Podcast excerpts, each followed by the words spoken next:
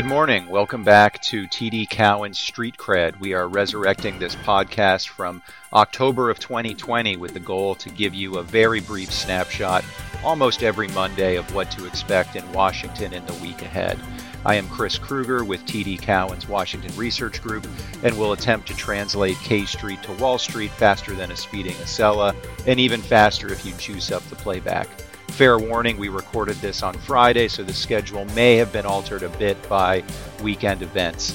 This has two main segments the week ahead and then the main event of the week. The week ahead is chock full and likely dominated by two big events Fed Chair uh, Jay Powell's two days of testimony to the Senate and House, Tuesday and Wednesday, and then the FY24 budget from the White House on Thursday. A couple other events to flag before we get into the schedule. Uh, there could be a pretty high profile CBO briefing sometime this week to the House on both the debt and the deficit. Also, House Democrats will get their 213th member this week once Congresswoman elect Jennifer McClellan from Virginia is sworn in. That's leaving House Democrats just five seats away from the majority of 218. McClellan fills the seat of the late Donald uh, also of Virginia, who passed away in November. We would note that there are 18 House Republicans in districts Biden won in 2020, with nearly half of those in California and New York. Mercifully, there are 610 short days away until the 2024 general election. On the calendar itself, so mo- today, Monday, March 6th, this is the deadline for Treasury to give House Financial Services a briefing on both the X date and the debt limit contingency planning. Tomorrow, Tuesday, March 7th, is the kickoff for Fed Chair Powell's testimony before the Senate Banking Committee. That'll start at 10 a.m. Uh, this is his semi annual uh, testimony before the uh, Senate and the House.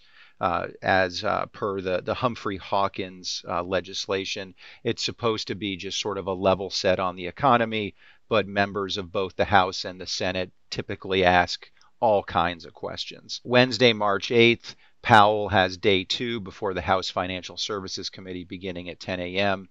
And then Thursday, March 9th, the new phone books are here. Biden's uh, FY24 budget will be released. Timing is still a little unclear. Last year's budget was released around 11 a.m. Typically, Biden has press availability shortly thereafter. Uh, and then Friday, usually the, the full cabinet uh, is sent out on sort of a road show to basically sell the budget in terms of the bigger picture, wanted to level set where we are or, or not with the ongoing fiscal and budget battles. Uh, in terms of the budget, no surprise uh, that this is budget week. There are generally one or two policy surprises in any presidential budget, though Biden's FY24 budget has been pretty well telegraphed between last month's State of the Union as well as the framing of the upcoming debt ceiling showdown.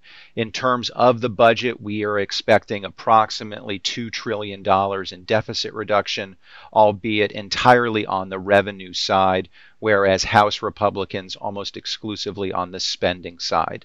Uh, the big three we expect number one, uh, some type of minimum tax targeted at billionaires. Number two, a 400% hike on the stock buyback tax. This was a, a, big component of Biden's uh, State of the Union.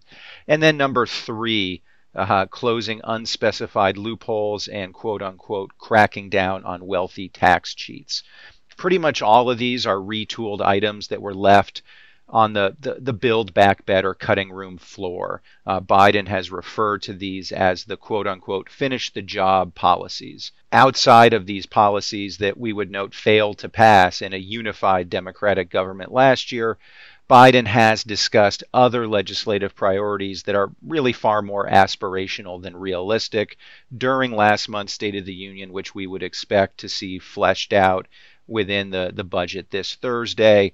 Things like the Medicaid expansion, uh, the permanent uh, ACA subsidy extension, renewing that expanded child tax credit, universal pre K, sort of, you know, items like that that candidly couldn't pass in a, in a full Democratic government uh, last year. So there's almost no chance any of these would, would really see the light of day within a, a Republican led House. In terms of the other big issue pending, the debt ceiling, uh, this is likely to see some headlines given the two potential briefings from both the Congressional Budget Office as well as Treasury uh, to the Congress this week.